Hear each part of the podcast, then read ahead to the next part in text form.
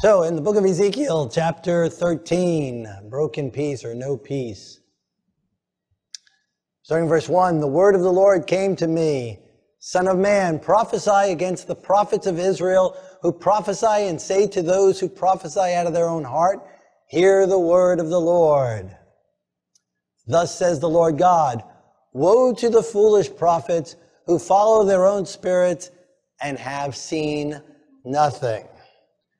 There's been a rash lately of predictions, maybe not by people calling themselves prophets, but prophesying or, or predicting or claiming from the Bible or from the signs in the skies or in Wall Street that there are predictions that are going to happen that are going to majorly impact all of society and all of our lives, and they've just been flat out wrong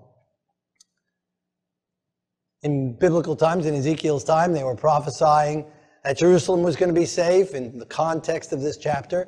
Jerusalem's going to be safe, everything's going to be all right. Babylon's not going to come and destroy us. And so Ezekiel was warning against those false prophets and false prophecies.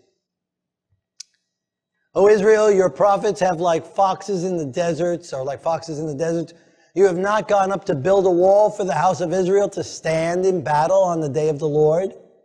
They've envisioned futility and false divination, saying, Thus says the Lord, but the Lord has not sent them, yet they hope it will be confirmed. And even when it's not confirmed, they just write another book and sell another DVD, and the masses still continue to follow them. My hand will be against the prophets who envision futility and who divine lies. They shall not be in the assembly of my people, nor be written in the record of the house of Israel, nor shall they enter into the land of Israel. And then you shall know that I am the Lord God. Because indeed, because they have seduced my people, saying, Peace when there is no peace. And that's a whole nother aspect, again, in context. They're saying there's going to be peace for Jerusalem. Don't worry, we're okay.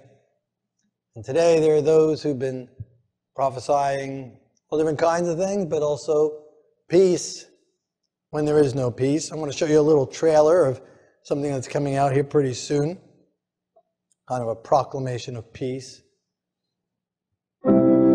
No matter what divides us, His words unite us. For the first time in history, the Pope opens his doors to address the questions and issues we face together. As a leader whose faith inspires the world. I have the distinct honor of presenting to you Pope Francis of the Holy See. Buonasera. From award-winning director Wim Wenders. Nos dice que no se puede servir a dos señores. O servimos a Dios o servimos a las riquezas. Smiling here in the studio at the looks of this car. We are used to the big American limousines, and this is a Mr. Bean car by comparison, and yet it's going to take him around town. En las familias discutimos, en las familias a veces vuelan los platos. No voy a hablar de la suegra. En la familia hay dificultades, pero esas dificultades se superan con amor. In a divided world, Saber escuchar. Las diferencias nos dan miedo, porque nos hacen crecer. one leader has a mission Non è debolezza la tenerezza, è fortezza. to bring us together.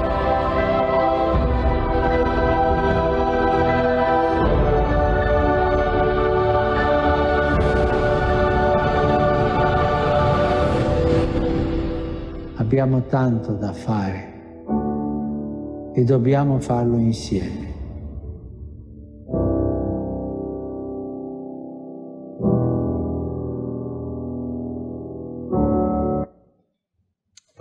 Peace, unity, bringing us all together, unity together.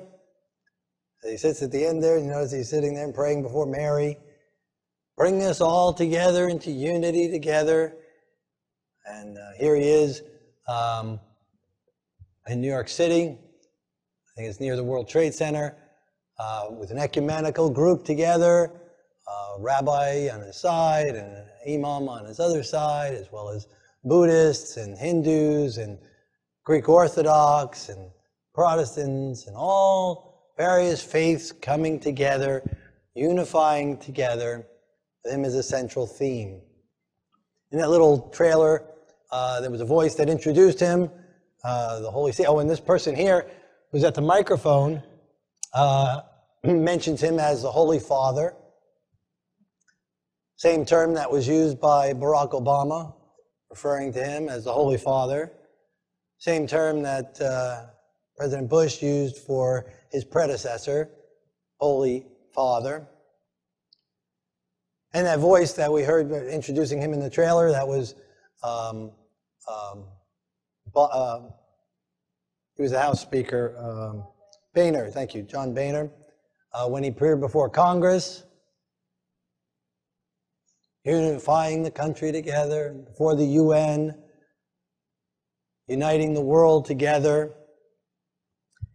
Here he is with all the leaders of the European Union giving a message of that they need to stay united, hold together right after uh, Brexit, Britain leaving, exiting the European Union, that we need to stick together, we need to unite together, stay united together, the various leaders there. So in the religious world, pulling the religious world together, pulling the political world together, his goal and his aim, and that sounds real good and real nice all coexist together. You know, he's the central. You know, they're all blessed, dressed in black, including the women. It's not just black suits, but all the women too. He's in white, central, standing forward as the key, as the lead, the focus. So, you know, coexist. And I'm all for coexisting. You know, I have a problem with existing together with all different kinds of opinions and differences, differences of culture and differences of backgrounds and differences of likes and dislikes. And, you know, that's all fine. You know, some people like to roll the toilet paper this way and other people like to roll the toilet paper that way. And, you know, that's fine. We can coexist together, you know, and that's all wonderful. But we don't yield the Word of God. We don't yield our faith, our beliefs in the Word of God. And in context of this chapter, Ezekiel's prophesying about prophets who are giving a message that is not in, con- in, in, in accordance with the Word of God. Who are pacifying people with a false peace that's not going to come. A false unity that's not going to happen. And encourage people to give up their differences and their beliefs for a false hope, to follow under one banner, a wrong banner.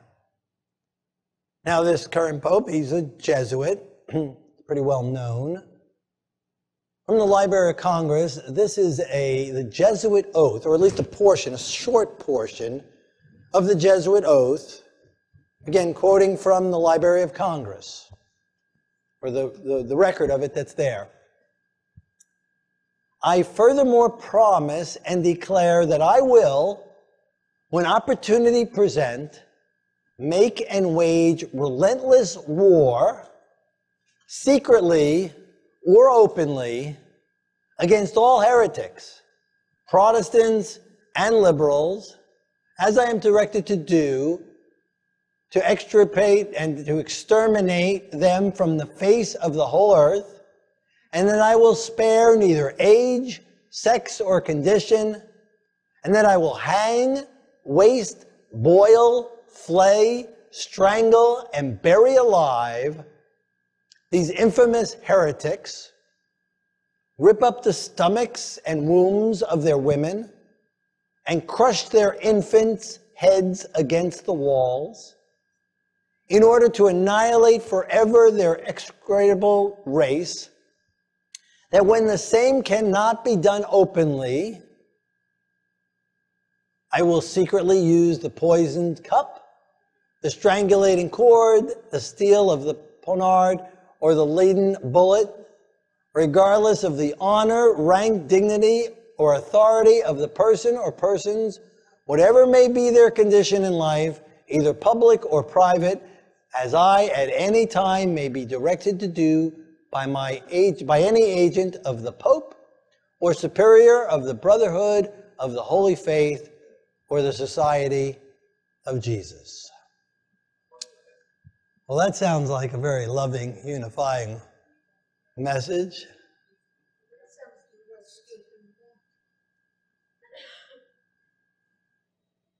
Back to Ezekiel chapter 13, verse 10. One builds a wall and they plaster it with untempered mortar. Say to them, it will fall. There will be a flooding rain, and you, O great hailstones, will fall, and a stormy wind shall tear it down. I will accomplish my wrath on the wall and on those who have plastered it with untempered mortar, putting up false walls, false hopes. And you noticed again in the movie, there he is going to the to a wall, free Palestine, and encouraging BDS. I'm sure there's plenty of walls he could have gone in front of, other than that particular spot. Verse 15, I will say, the wall is no more, nor those who plastered it. The prophets of Israel who prophesied concerning Jerusalem and who see visions of peace for her when there will be no peace, when there is no peace, says the Lord God. Oh, it'll be real nice. It sounds real nice. Oh, a millennial of peace, peace on earth. It's wonderful. It'll take place. And Yeshua will reign, and all of a sudden everyone will start liking each other, and everyone will start being good. Everyone will denuclearize, and everything will be wonderful. We'll lay down our guns, and they'll lay down their guns, and we'll all pass out marijuana and sing kumbaya together as we hold hands. But that's not what the Bible predicts. Will you profane me among my people for handfuls of barley and for pieces of bread? Killing people who shall not die and keeping people alive who should not live? By your lying to my people who listen to lies. And the multitudes listen to lies. They lie and they lie and they lie, and we just keep on listening. Another DVD, another book, another addition to their website, another character in the play, another change in the succession, and all down through the years, we still haven't learned anything.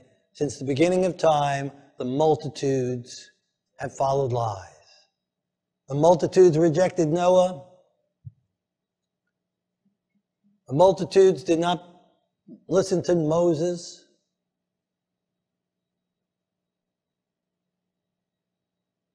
The multitudes rejected Yeshua. And the multitudes today and to the very end will be on the wrong side of history as well. Because with lies you have made the heart of the righteous sad, whom I have not made sad. And you have strengthened the hand of the wicked so that he does not turn from his wicked ways to save his life. And that's the worst part. Lulls us into a sense of false security, tells the wicked they're okay. We don't have to obey God's laws. It's all okay. It's Grace is sufficient to cover all sins, past as well as present. And we can continue to live a sinful lifestyle and it doesn't matter. And so we don't repent, telling us we're okay. It's all going to be all right. God is so loving. It's all just about forgiveness and love and and to the righteous he makes us sad. To the righteous righteous those who by god's grace walk uprightly condemnation, called legalists, Judaizers, heretics. And so they send out a message dividing, splitting the word of God. A portion for the Jews and a portion for the Gentiles, a portion that's old and a portion that's new. Two different ways of salvation, one of works and one of just a cheap grace that just forgives everything and anything, whether it's turned from or not.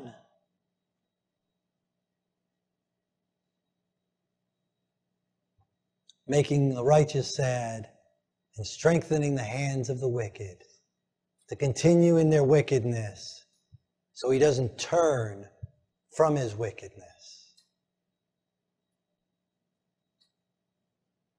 Therefore, you shall no longer envision futility nor practice divination, for I will deliver my people out of your hand, and you shall know that I am the Lord. God will deliver his people. God still sends forth his truth. And a remnant were saved out of Jerusalem. In Ezekiel's day, they were telling the people in Jerusalem, don't worry, stay. Babylon will not come within our walls. Our walls are strong. Our walls are fortified. We're okay in here. Those who go off to Babylon, those who've been taken captive, woe to them. We're okay inside. And Ezekiel and Jeremiah giving just the opposite message. Stood alone, few stood with them, but a remnant was saved and a remnant was spared and made it through.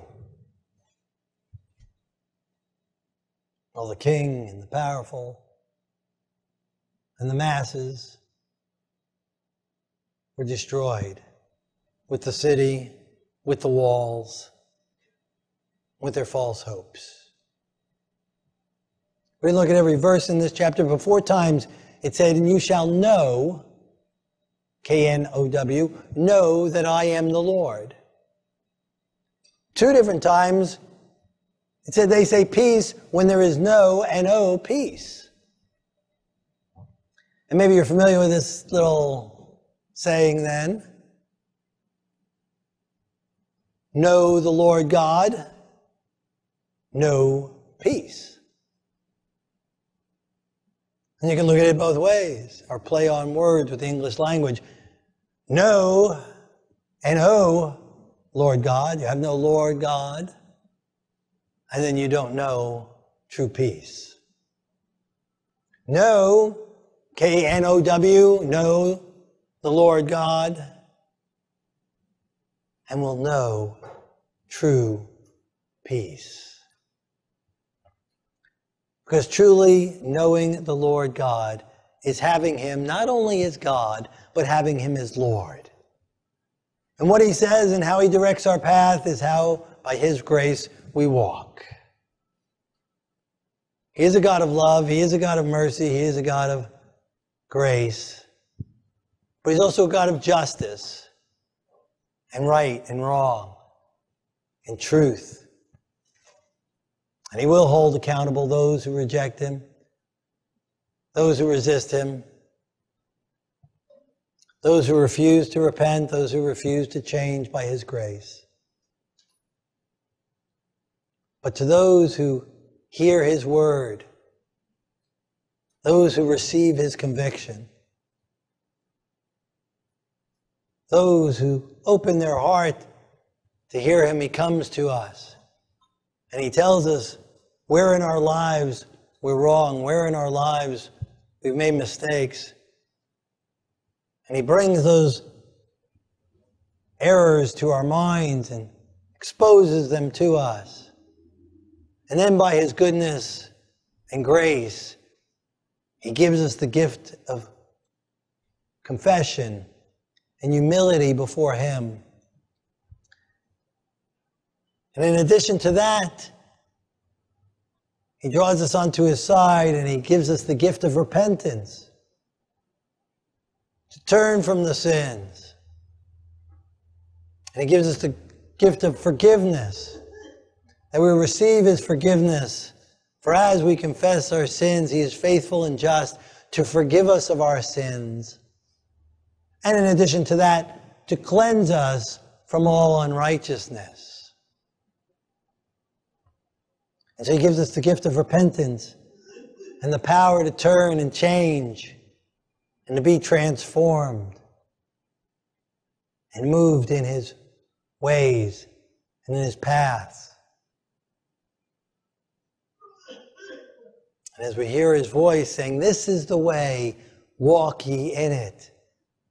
By his power, by his grace, we walk in those ways, according to his word, according to his truth, according to his righteousness. And that's the simple gospel. He gives us all those things. He gives us conviction. He gives us confession. He gives us forgiveness. He gives us repentance. He gives us His Holy Spirit. He gives us new hearts and new lives and a new walk so that we are able by His strength to walk uprightly. Hearing His word and living His word. Not with a false hope, but a true hope in His word. Because the Bible does not predict it's going to get better. The Bible does not predict that the world's all going to come together. Actually, the Bible predicts that all the world will come together against God's people. That all the world will not follow God, but that all the world will follow the beast. And that there'll be troublesome times in this world, that disasters will increase, that calamities will increase, that hatred will increase, and enmity against God will increase, and there'll be such trouble as times. The other day, the kids and I went to watch Nelson play tennis, and, and one of the guys there, after he played, not professional or anything, they're just out there playing. this guy probably in his 60s, maybe 70s. And he said, What a life. And it got me thinking, what a life. Here retired, able to go out there on a beautiful sunny day, hit some balls over a net with his friends on a city or county paid for tennis court, drink some water, dress nicely, nice shoes, sneakers, nice racket get in his car, turn on the air conditioner, listen to the radio or CD or MP3 or whatever. Drive home, have a nice lunch.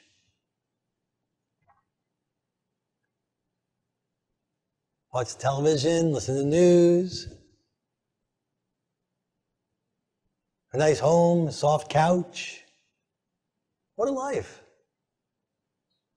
We have it so easy. What percentage of the world do you think meets that description?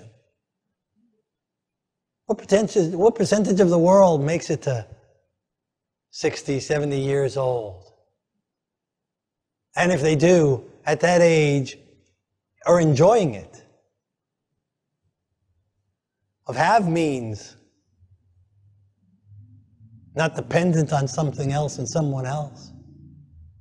Have these luxuries. You mentioned toilet paper earlier. Have toilet paper.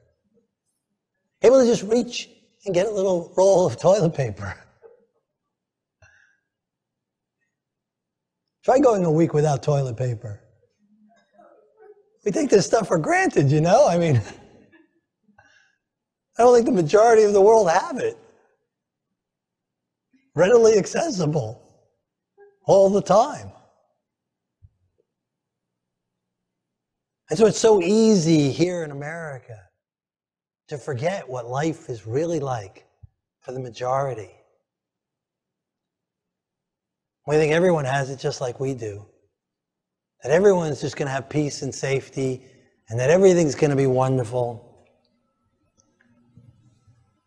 And we're just lulled into a false sense of security. Hitting our balls, listening to music, doing our thing. When a world is dying without the Lord. And we're in this country, we're being fed false hopes that it's all going to get better.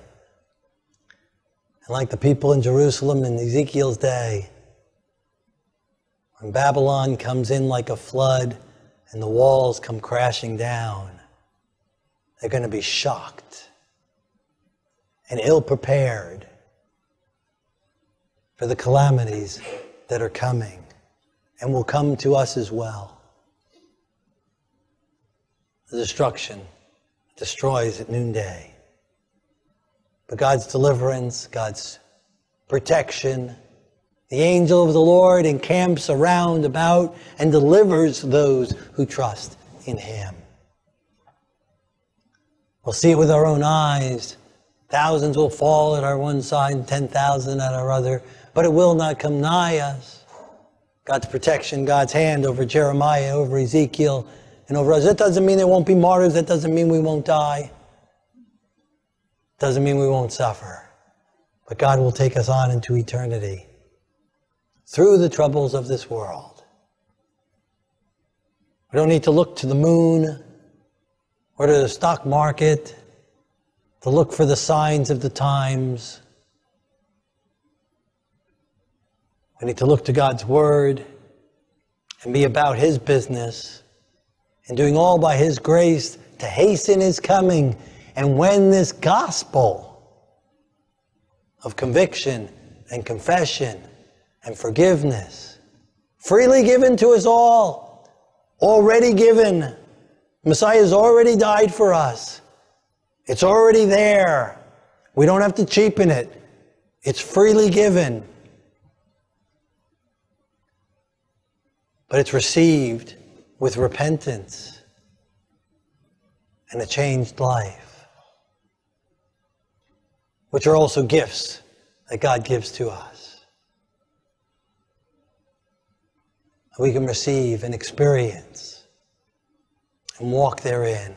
And when this gospel is preached in all the world,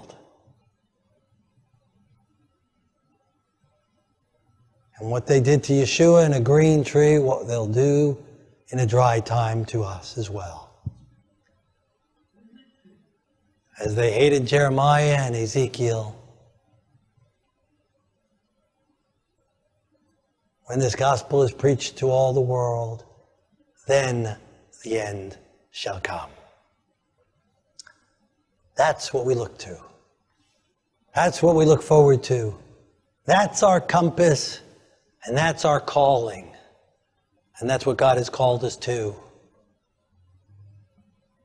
That's what God has called us to look to, and that's what God has called us to do by His strength and by His power. So, as we prepare and pray, in a moment, if there's any sin on our record, God's bringing conviction in any area in your life, past or present, that hasn't been surrendered to the Lord any false hopes, any anger, any bitterness, any discontentment, any insecurities, any fears, any worries, any pride, any arrogance, any selfishness, any greed, any disobedience. In a moment when we pray, just surrender that to the Lord. Receive His already prepaid forgiveness. and received his gift of repentance, to not walk therein anymore.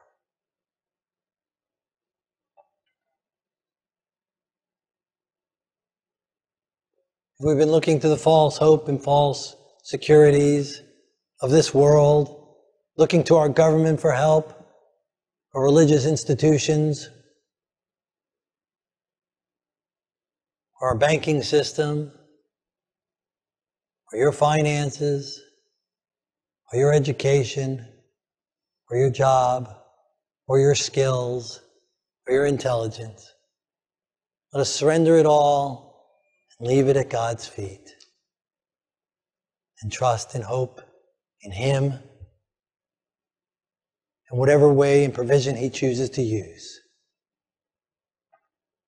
Miraculous or human.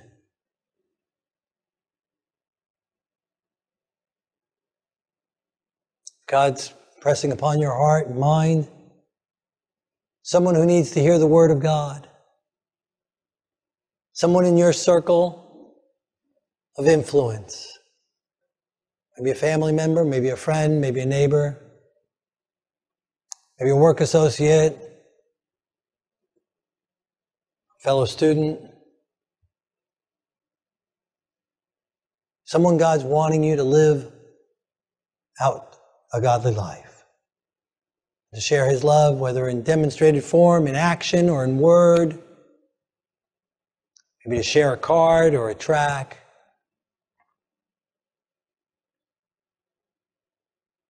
Moment when we pray, we can ask God to go before us and open the way, open the conversations, open the discussion, open the opportunities. Doesn't mean we preach the gospel at every first meeting of everyone we meet. But we live it all the time to everyone we meet and pray and look for opportunities to share it verbally as well. Maybe someone to email or send or tweet or paste or whatever and get the message out.